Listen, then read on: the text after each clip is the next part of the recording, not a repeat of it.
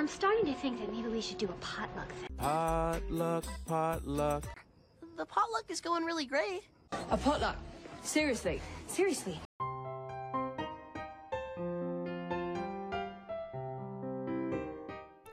This is the Incredible Inman's Pop Culture Potluck.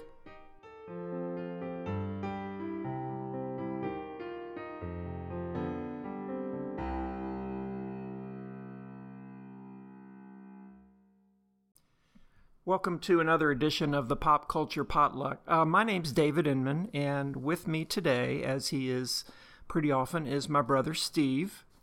Hi, Steve. Hello, David.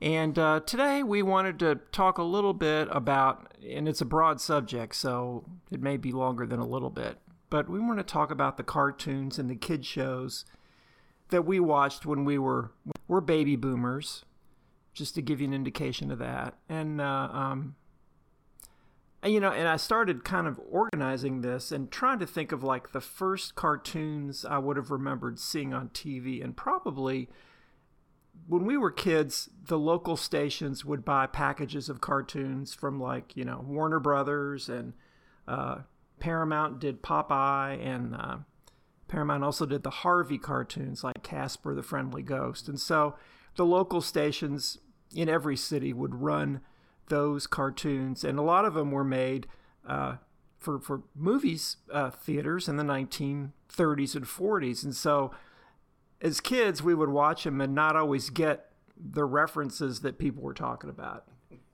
Yeah, I, I, I didn't understand half of what I saw. I just knew it was funny. Yeah, There was a lot of physical comedy and uh, you know, kind of the what a cartoon is. It's, it was, although I don't know if it was specifically catered to kids.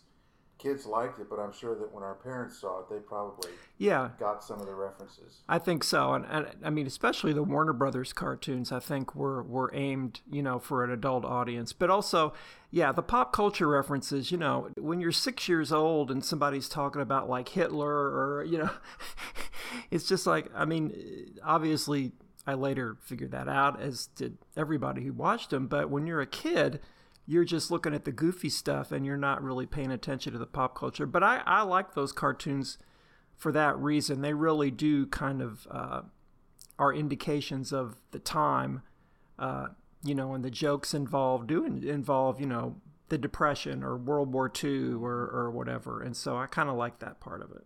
Yeah, I, I think, um, I mean, there's the obvious um, cartoons that everybody of our generation loved, and they were great cartoons, and that's the the, the Warner Brothers, the Bugs Bunny, that whole uh, group. I mean, those those were the most well known, and really for good reason. They were great cartoons, and they were hilarious.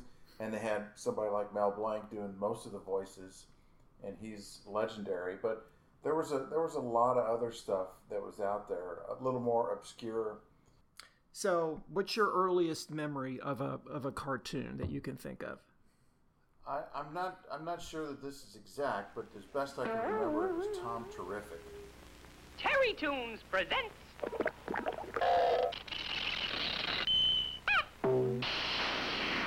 The real great adventures of me, Tom Terrific, with mighty Manfred the Wonder Dog. Uh, and he was a part of um, Captain Kangaroo, which we always watched. Mm-hmm. Um, but it was uh, it was unusual. It wasn't it wasn't like in Technicolor or anything like that. Yeah, it was very. As, as I said, it was like an etch a sketch. Somebody recording, uh, somebody drawing a picture on an etch a sketch. Mm-hmm. Uh, it was very minimal.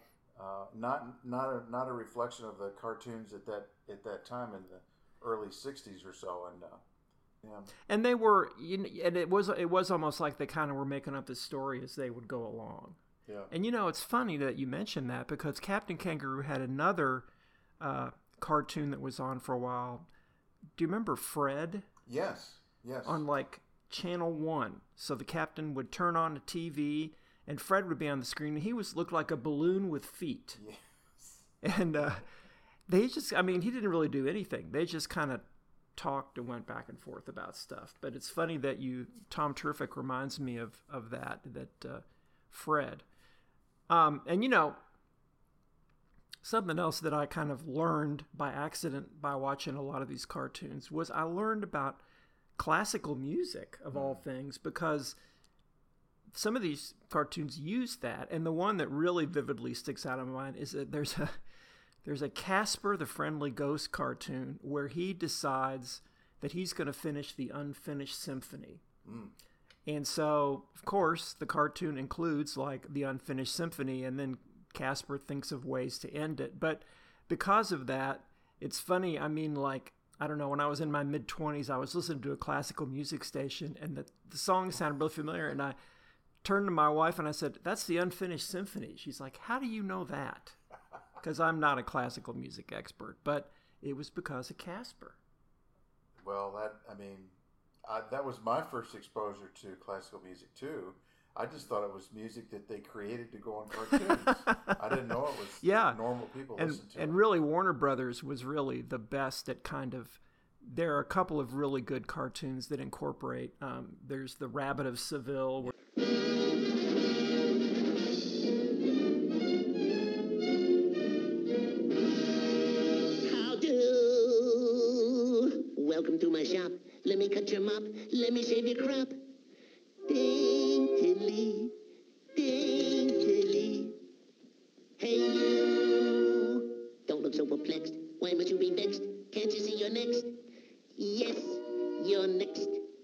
You're so next. where he does the Barber of Seville, and there's uh, Rhapsody Rabbit, where he's like the conductor of the, uh, which I think includes Tales of the Vienna Woods. Every song they play has like a little. It's like what what Walt Disney did in Fantasia, but it's a little uh, more irreverent, I guess. yeah, But uh, what's Opera Doc? You know, they really based cartoons around like works of classical music, and and they're they're pretty amazing. I, I think that um, there were a lot of um, there there was a lot of uh, classical music that was used in, in a lot of uh, different cartoons, but I think that I, I'm not going back to the Captain Kangaroo reference that you were talking about a second ago. Um, I think that cartoons were such a big part of the kid of kids' worlds at that time. They probably thought we need to come up with a cartoon. What what can we do to to make it on our show so the kids will watch it because that's what they want to watch. But there was a lot of things like that. Okay, if if cartoons is a big deal, we need to make it part of our. I'm sure there were other shows that sort of had tag along cartoons at the end of them. Mm-hmm. Uh, I, I'm sure you, since you are the incredible one and you know a lot about TV, there were many shows that would make cartoons or, or create some sort of cartoon and put it at the tail end of their show, Yeah. such as Well, you talking about T-Bar V, or are you talking well, about? just any any show. Any oh, show. okay. Well, yeah. What what happened was Hanna Barbera, you know, was were the ones who really figured out that there was a market in making cartoons specifically for TV, and that was in like 1957 with Ruff and Reddy, uh, and and uh, that was like the first actual cartoon show made for TV. But I want to go back for a second to the Warner Brothers cartoons and the Popeye. Popeye was where I first heard the song "The Man on the Flying mm-hmm. Trapeze." There's a great cartoon with that in it. But one of the ways that we saw those where we grew up was in a daily kids show called T Bar V Ranch. Right. And I wanted to talk about that for a minute because it was, again, like a lot of shows in a lot of cities, but if it was your birthday and you were a kid, you could be on T Bar V and you would wave, uh, you know, to everybody watching at home, mom and dad and everybody in the neighborhood. And you, you we both went on there. Yes, we did. Memorable, Yeah. memorable experiences. I can't remember a thing about it, but I'm just saying it was memorable. Well, the, I guess every major metropolitan city had yeah, something like something that. like they? that. Sure. Yeah. and it was really you know interactive TV really even before that that word had been created but uh, because you were kind of a celebrity in your neighborhood for the day. And the big story in our family about you was that you kids would go on dressed in cowboy outfits because that was kind of the theme of the show was kind of a western set and the hosts were a singing cowboy and his kind of sidekick kind of like a gabby hayes kind of character who told jokes. But you went on in a cowboy outfit as most kids did and when the host Randy asked you where you got your outfit. Remember what you said? I do not remember Oh. what I said. You said Woolworths. Okay, so That's where all the cowboys shop.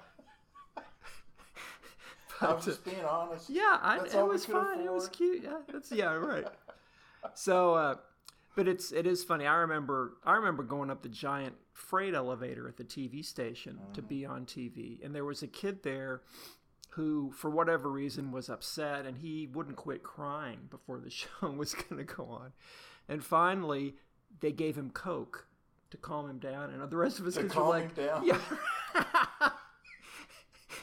but the rest of his kids are like, we didn't get Coke. you know maybe we should start screaming but fortunately the show went on before that could happen but uh, t-bar-v was just it was a really cool thing. And, and kids in this city of louisville who remember it have very warm memories of it. And if you grew up you know cincinnati had uncle al and uh, chicago had bozo the clown and, and New York had Wonderama and all this, and you know, so every city had that kind of thing. But it was just, it was a combination of cartoons and kids having birthdays or being in the audience and be, getting to play games and stuff like that. So that was kind of a cool Yeah. part of growing up that doesn't seem to be around anymore.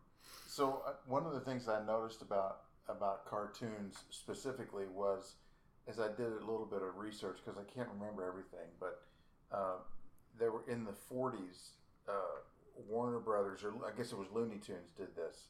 They had uh, a few cartoons, and I don't know how many, but they would have uh, caricature cartoon characters of Clark Gable and Bing Crosby and uh, James Cagney and those sort of things.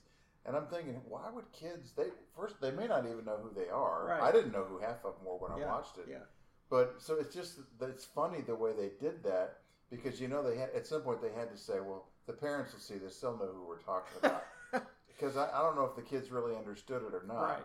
But that that just my point was, you know, they sort of created a cartoon that was um, a, sort of a reflection of the culture. Mhm. This is a big deal, you know, uh, a, a cartoon of a red carpet. Uh, at an Oscar uh, presentation, things of that nature. Yeah. you just think that that stuff they don't put that stuff on cartoons. yeah, days, that right? was definitely aimed at adults. But it's you know it's funny. I have this one memory of uh, uh, there was a well. First of all, Warner Brothers did they did a series of cartoons with two cats who acted like Abbott and Costello. Do you remember that? One was kind of short and dumpy, and one was tall, and they talked just like them, and they were basically rip-offs of Abbott and Costello. And they were what was it called? It, I don't even know if they ever had a name for it, but it was just like, you know, Oh I don't want to yeah. go. I Don't do- make me go and do yes, that. You know, yes. stuff like that. And it's funny that because Abbott and Costello were with a different studio, and I wonder if there was legal action or if they maybe they had an arrangement with them. I don't know. But the one I really remember was one where it's in a it's in a barnyard, and the new rooster is Frank Sinatra.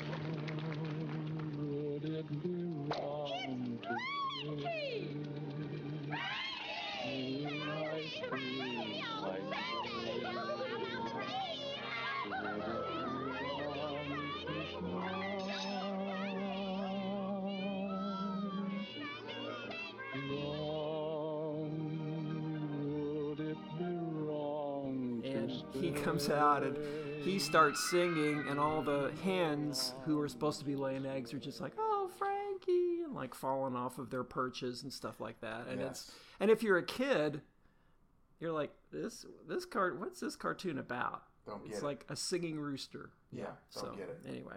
But then you grow up and then you appreciate it. You appreciate the physical humor as a kid but there's there's another level that you appreciate the older you get.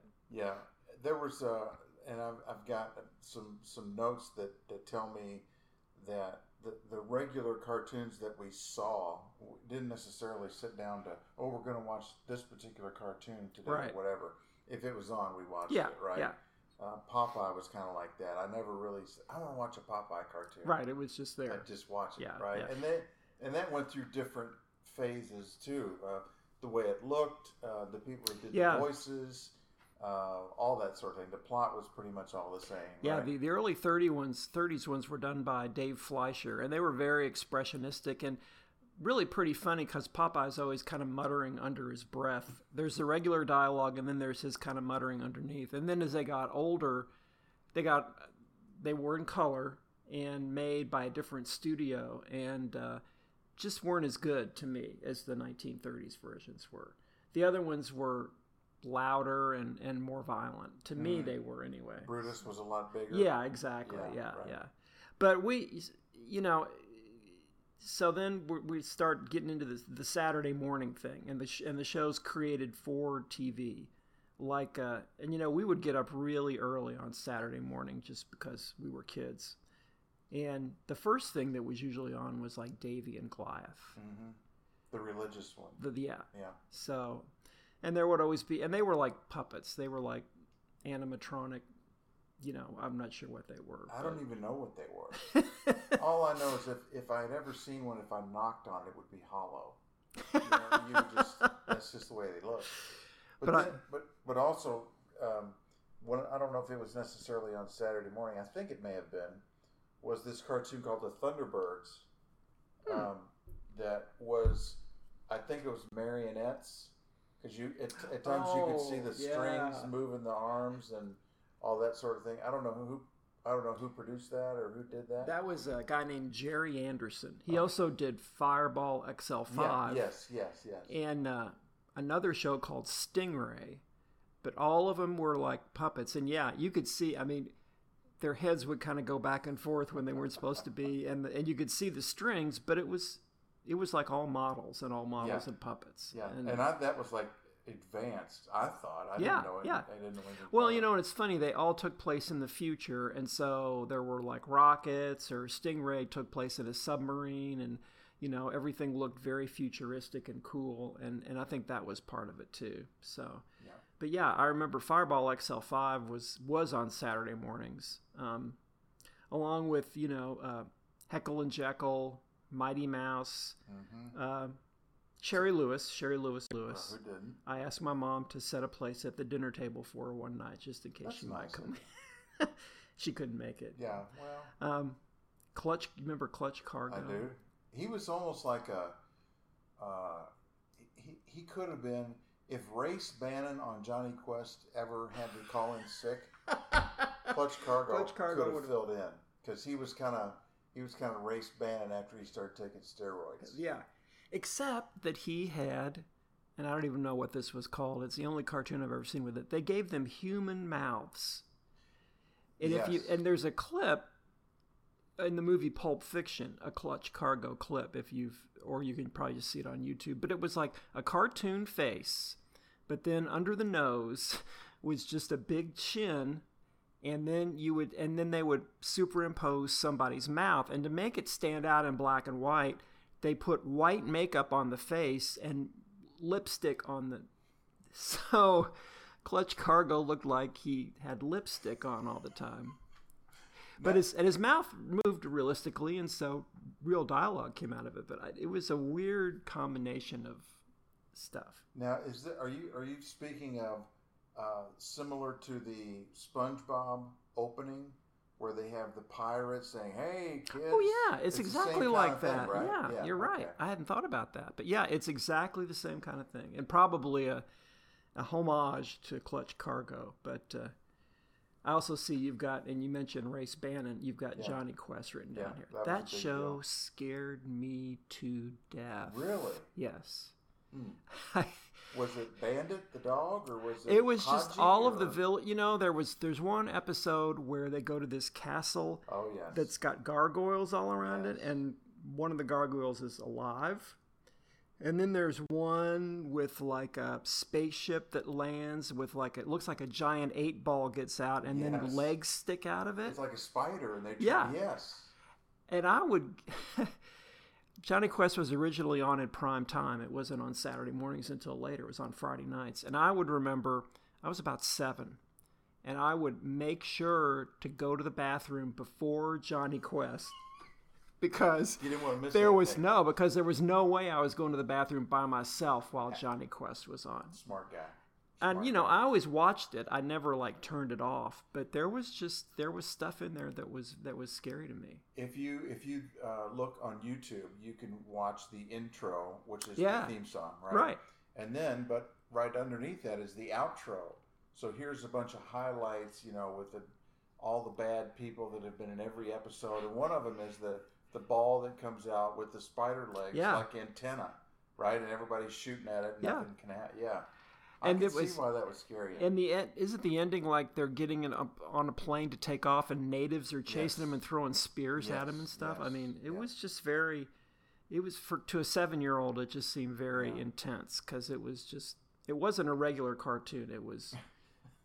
it was it was serious. I mean, Yeah, there, there was yeah. no yucks. It wasn't like Scooby Doo goes to India or something. I mean, it was serious. Yeah, but that's one that vividly uh, stands out to me. Yeah, and then um, you know the whole um, Hanna Barbera, the Quick Draw McGraw, Mhm. Top Cat, um, Huckleberry Hound. I mean, there was I don't even I'm sure we're missing some, but there was it seemed like there was uh, all, everything like. The first name was the sa- started with the same letter as the last name, you know, Silly Steve, Dummy Dave, that sort of stuff. or Quick right? Draw McGraw, or yeah, and Yeah. then well, and those cartoons were everywhere. I mean, they were on Saturday mornings. Local stations would show them like during the day, uh, and I mean, and they just they were on for like decades, Mm. just all the time, over and over and over again. And yeah, every year Hanna Barbera would come out with new ones, but you know, it was still the. And then they tried to get fancy with like the Banana Splits hour. Yeah, that's crazy.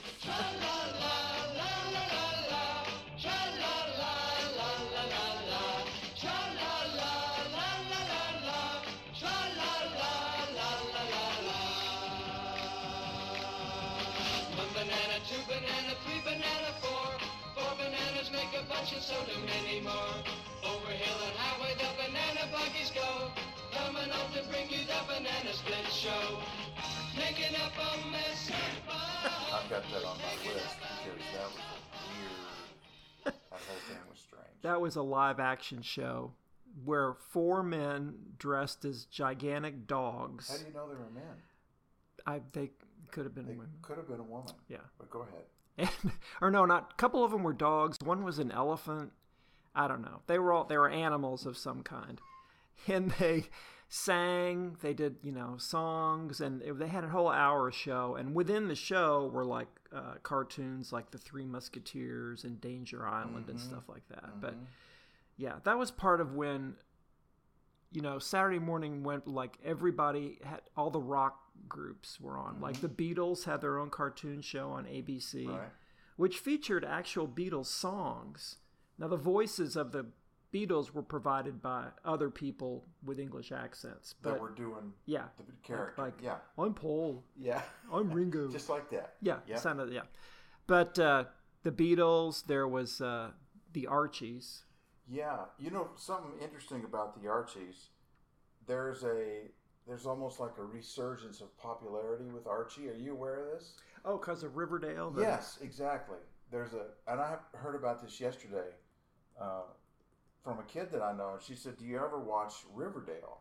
I said, "What do you mean Riverdale?" And she said, "Oh, it's about you know Riverdale is where the Ar- uh, Archie went to high school or where they're from." I said, "Yeah, I, I know that." Duh. But then I said, "You mean like real people?" She said, "Yeah, it's. Uh, I think it's on Netflix or wherever it is." I think it's on the CW too. Okay, well, but anyway. it's yeah, and it's got like supernatural stuff to it and all kinds of stuff. And I yeah. said, "So is Reggie on it?" She said, "Yeah." Jughead, yeah. Betty, Veronica, yeah. So I thought, well, that's weird. Why would anybody take a cartoon from that long ago, right. and now make it And into a real I know. show? That's, That's- ridiculous. yeah, Well, yeah. It's just a little different. That's all. Yeah.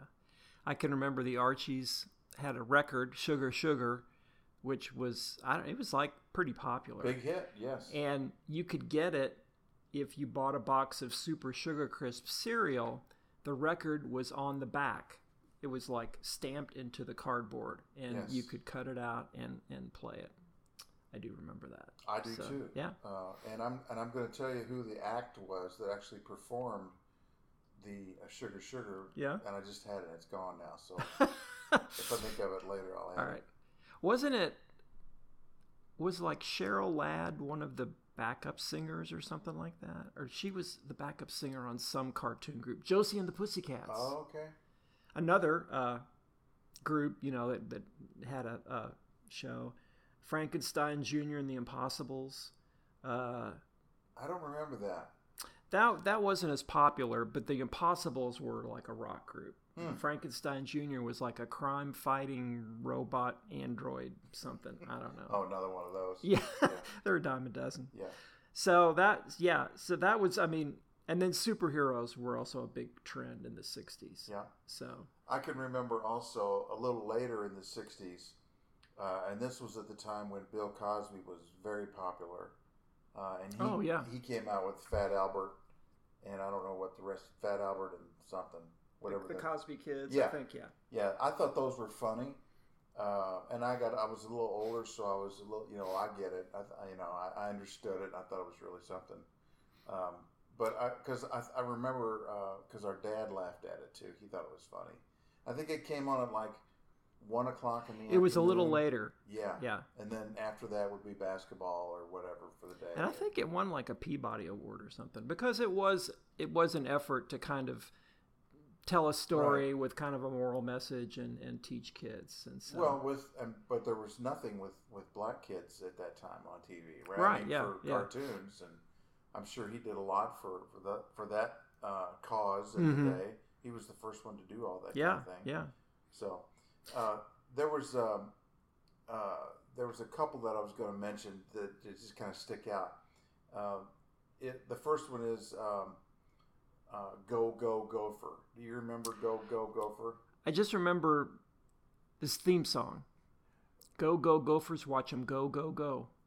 Go go Gophers, watch 'em go go go. Okay, that's good. That's enough. But I'm just It was part of uh, I think they were on with Underdog. Yes, they were. That's where I was headed Okay, with that. all right. I thought Underdog was a good cartoon too, featuring the, the vocal talents of Wally Cox. Yes, yes. Who you didn't realize was such a great Who voice artist. right? Who uh, we have another podcast about, so you might check that out about his Yes. friendship with Marlon Brando. Yes, that I thought that was very interesting. Yeah, but yeah, Wally Cox and uh, there was another.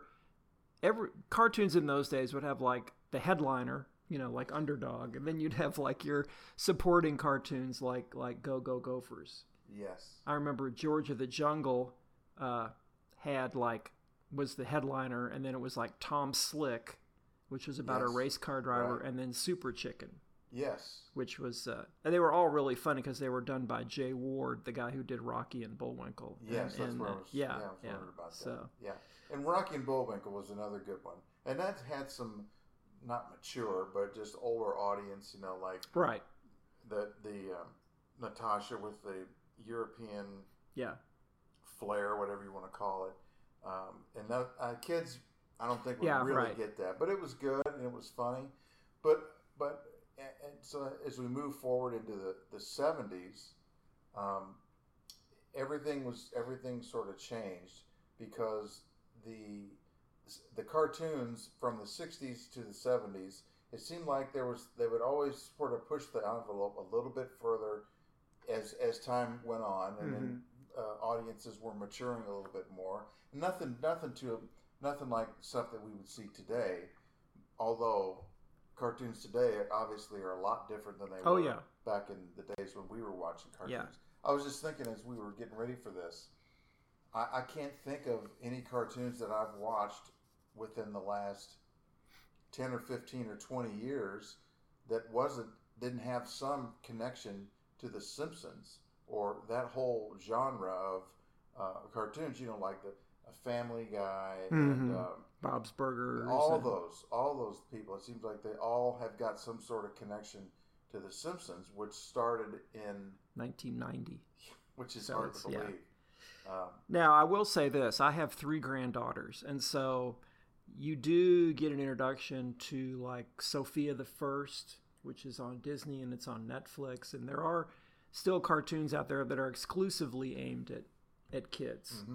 But uh, you're right. I mean, Primetime has more animated shows in it, I think, probably than it ever has. And they're definitely for more mature audiences. So, and, and the the um, Seth MacFarlane uh, you know, he's a he's a voice guy, really. I mean, he's got a million voices, Mm-hmm. um, and the and the Simpsons part of their the what the reason it works, I think, uh, other than the stories, which are very well written, is the is the the different characters and the voices that Dan, uh, what's his name, that does Castellaneta, yeah. Homer Smith, Yeardley Smith, Mhm. Hank Azaria. Those people are just Yeah. I mean, those are uh, those are awesome. I think they're great. Uh, but my point is, there was a big change in that twenty to thirty years. I, I'm sure that a lot of it I miss. I know that we talked about a minute ago, Ren and Stimpy, Mhm. which was a sort of extreme Yeah. uh, example of a cartoon, and you either loved it or hated it. I think, and, and Well- I just thought that it was different because I'd never seen, you know, I'd never seen in a cartoon someone getting their teeth knocked out and then have the nerves hanging out and throbbing. You know what I mean? That graphic, and it right. wasn't graphic, but no, the but it's definitely like, yeah. oh my cartoon violence on the Yes, next level. yes. Yeah. which I think is funny. You know, the shows that I have a lot of affection for are the, two of them that come to mind are the Jap- Japanese cartoons that were imported to the United States in the late 60s, and one was The Eighth Man. Do you remember that one? Mm-mm. I could sing the theme song to that one too, but I won't. Um, there's a prehistoric monster who came from outer space, developed by the Martians to destroy the human race. Ahead, the. FBI is I'll be right helpless. He's 20 stories tall. What can we do? Can we go? So uh, the eighth man, Wait a minute, where did the eighth man come in? in that? Sorry, I didn't hear that. called Tobor, the eighth man. Tobor was robot spelled backwards. Bet you didn't know oh that. yeah, yeah, I did. Of course I did.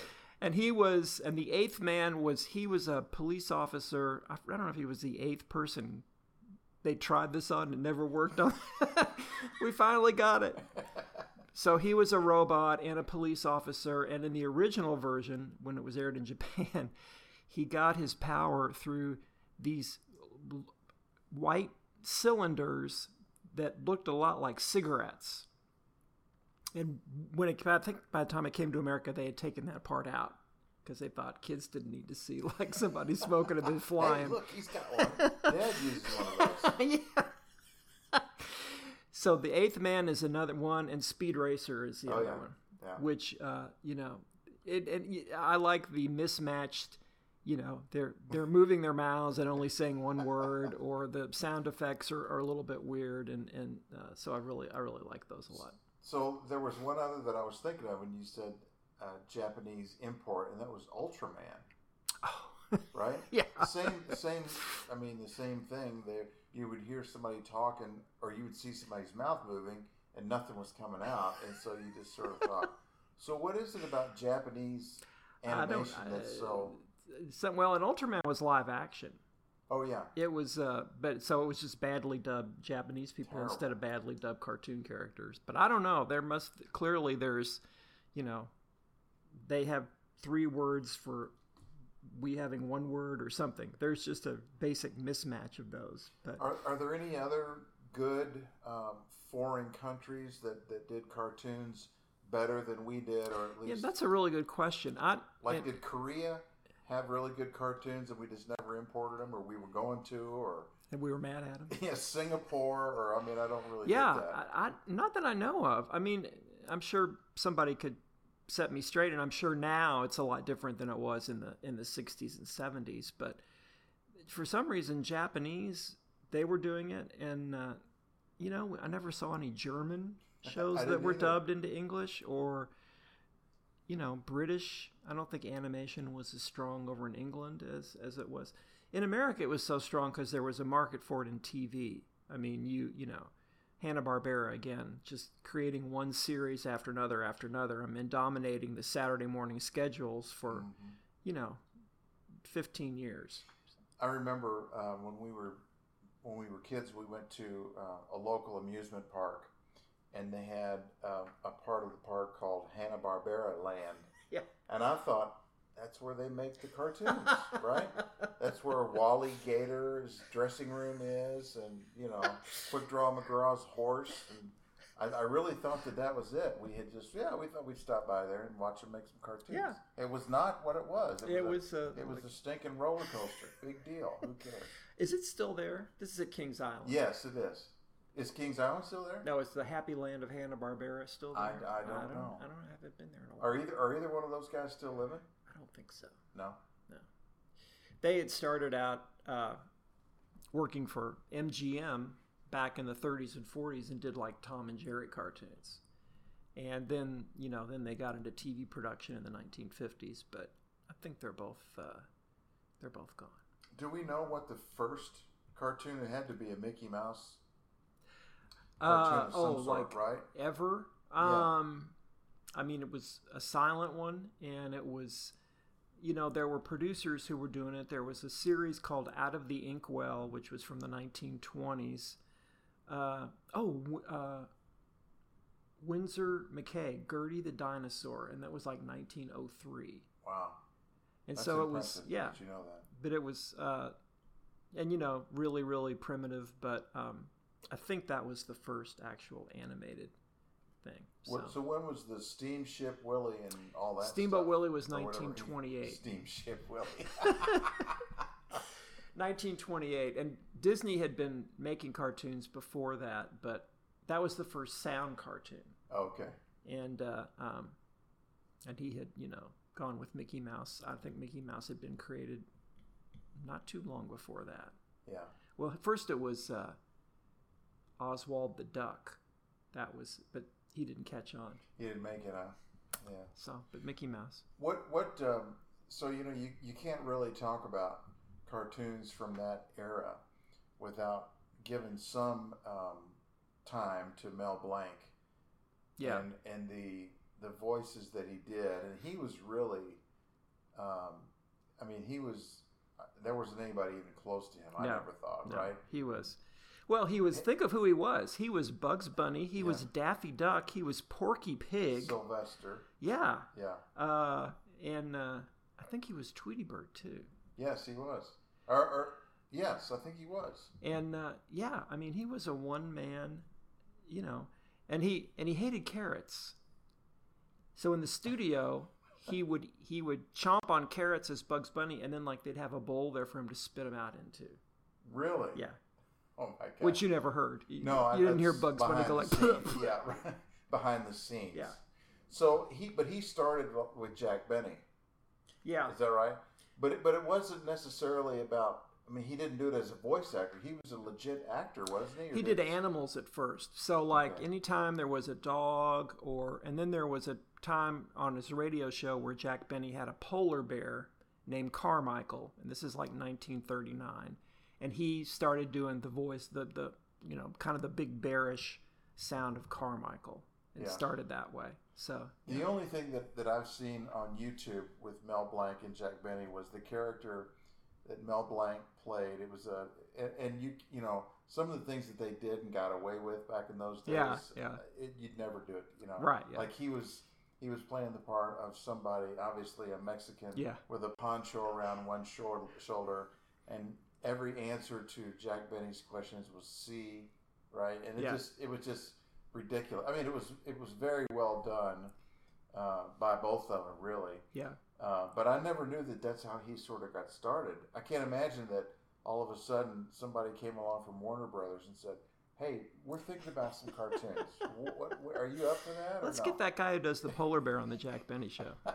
Well, he obviously had a voice that could be spotted a mile away, right? Right, yeah, You, could, yeah. you know the tone, and he smoked. You know, he had a habit to upkeep and all that sort of thing too. yeah. So No, he was. I mean, he was just amazingly versatile, and he he really was the.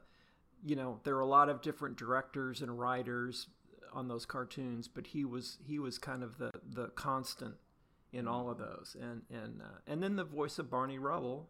yes. You know, and uh, uh, there was no limit to his. Uh, Well, you, I mean, if you think about it, so I saw an interview with Hank Azaria uh, from The Simpsons, who I think is also really good. Mm-hmm. yeah, and he was talking about Mel Blanc, and he said there was one sh- one episode that they did in a cartoon where he was actually trying to do, um, uh, it would have been Sylvester doing an impression of Daffy Duck, or Daffy Duck doing an impression of Sylvester. You know, he said, "How do you do that?" And he Yeah. said he just did it beautifully. You know, Yeah.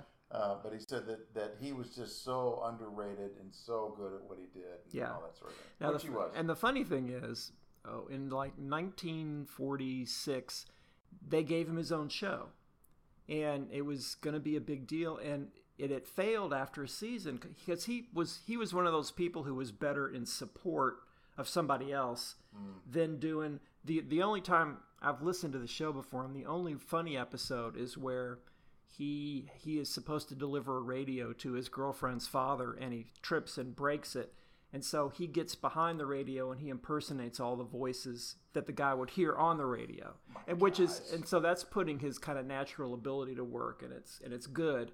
But in the context of just he was he like ran a fix it shop and he was and it was just it wasn't very good. Yeah. so, but he was great in supporting people, and especially in in people like Jack Benny, who really saw what he could do and appreciated it. So, Jack Benny was almost like part talent scout.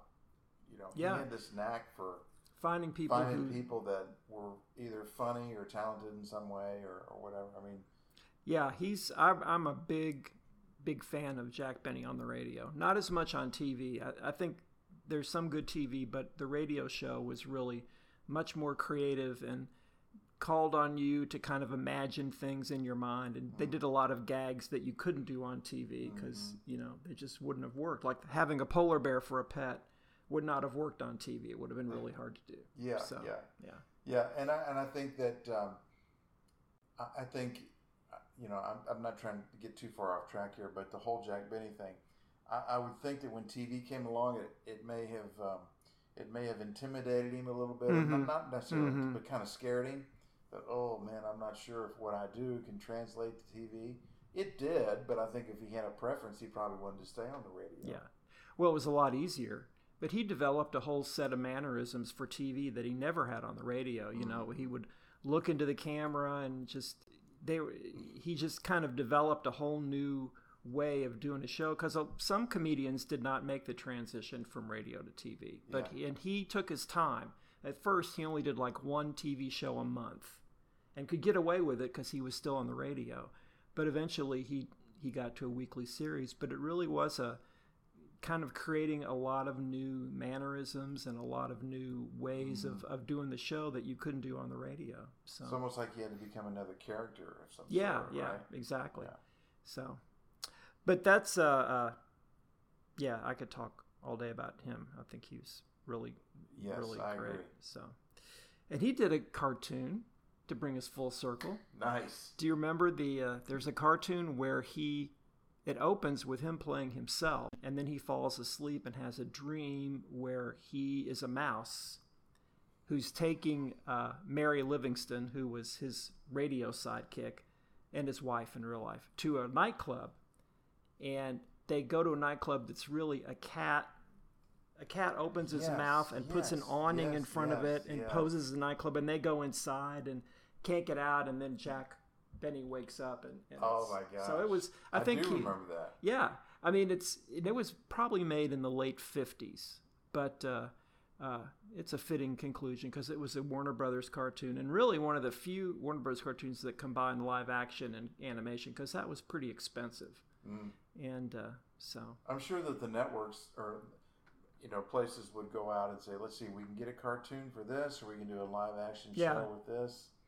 And see, that's why Hanna Barbera was so popular because they kind of cut corners and skimped on. I mean, if you look at a Hanna Barbera cartoon and a Warner Brothers cartoon from the 30s, they're very different. They're much more cheaply made, and they don't use as many drawings, and and it was more assembly line stuff. And the mov- the, the cartoons made by the movie studios had much more craftsmanship in them, and they had they had more time to do what they needed to do. Mm-hmm. So those were the days. Those were The days. All right, so what else we got? Schoolhouse Rock.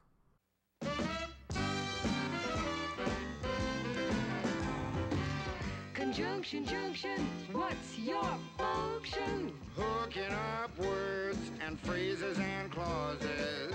Conjunction, junction, how's that function? I got three favorite cars that get most of my job done.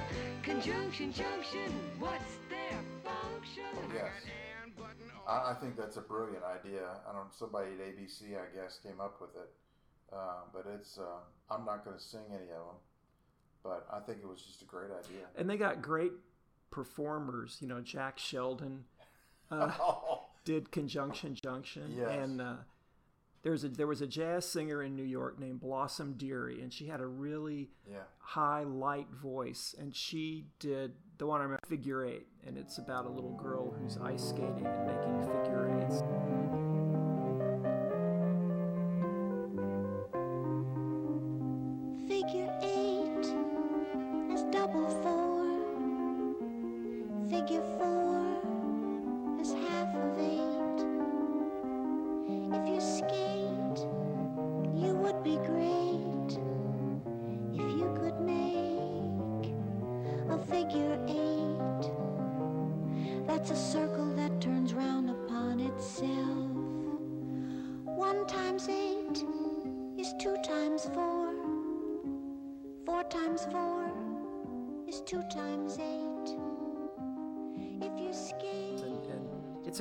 Cartoon and then but the voice talent just really kind of tops it off and makes it really cool Wow. But see, some people don't know who Jack Sheldon is. yeah right And he was, if you don't know, he um, he was the first trumpet player in the Merv Griffin Orchestra Mhm. uh, back in the day. And as is the case with most musicians, they're they're funny people. yeah And so Merv Griffin would just sort of have Jack stand up and say, "Hey, Jack, how was your weekend?" or whatever, and they would just do however many minutes or so. But he had a he had a unique voice. It was almost like a Louis Armstrong kind Mhm, of, mhm. um, but a white Louis Armstrong. Uh, but it was unique, and he could sing a little bit.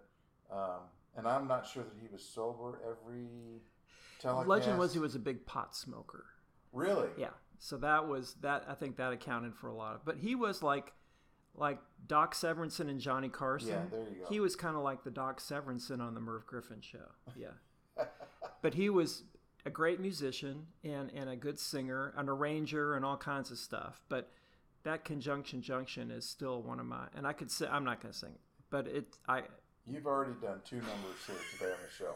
I don't like this I don't you're I, doing all all the right singing. I'm fine. Next time we'll have to do He he was a unique guy, and um, I, and I do remember. And there was, seemed like there was somebody else that did something on Schoolhouse Rock that I'm not going to remember right now. But anyway, there was a bunch of yeah Don McLean or somebody like that. Maybe I don't know.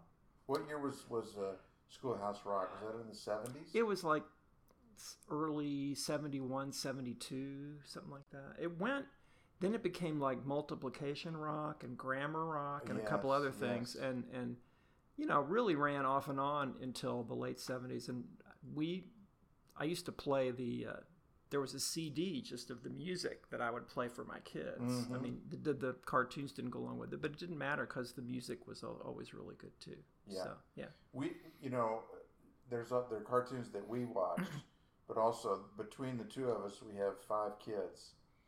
Uh, isn't it five? No. Yeah. Well, stepson, Yeah. six. Um, and so we got to see a lot of the cartoons that they watched. Right. And, and SpongeBob was one of the biggies, obviously, uh, which I thought was really well done Mhm.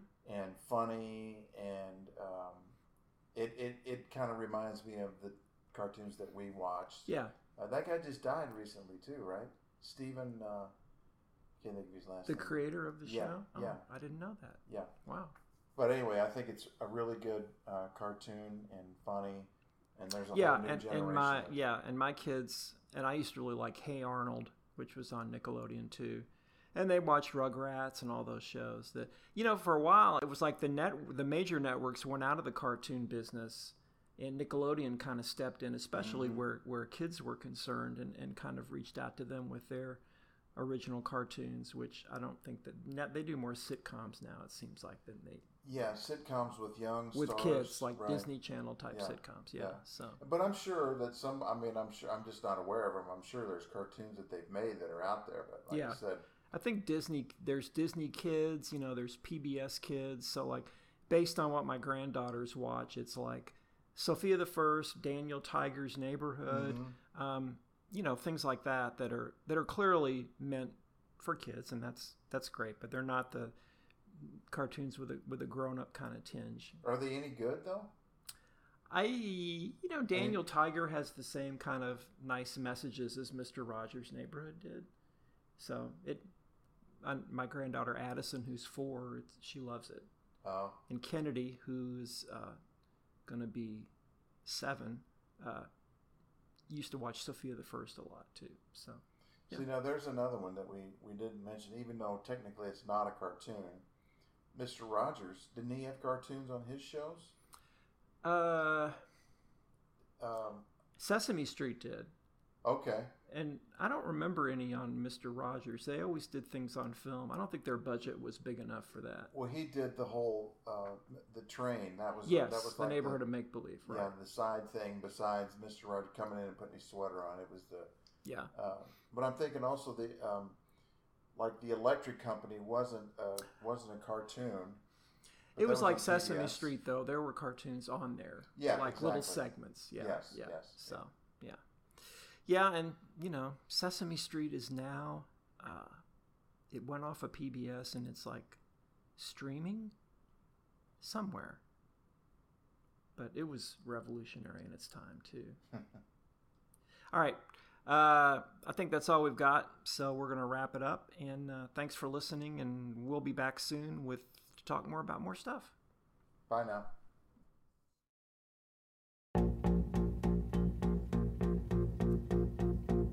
Here they come, warming up.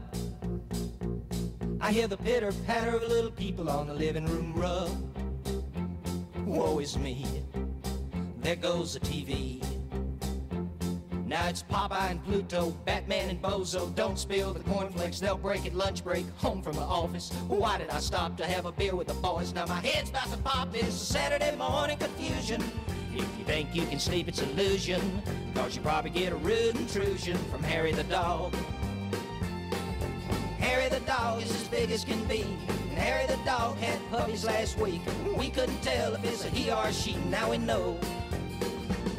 It's a Saturday morning confusion. And if I could just get to the bathroom and get a cool rag and an aspirin to help how I feel. But here come the twins and they're screaming at me. What is the deal? Who turned off the TV? Go ask your mother and quietly, your daddy is ill. There he is. My name's David Inman. Thanks for listening. See you later. Snooping in my garage. I tolerate him because he's my cousin. He's nice to the kids, and Harry just loves him. It's a Saturday morning confusion. And if I could just hide in the attic, cause I can hear my wife yelling, take take 'em all to the show.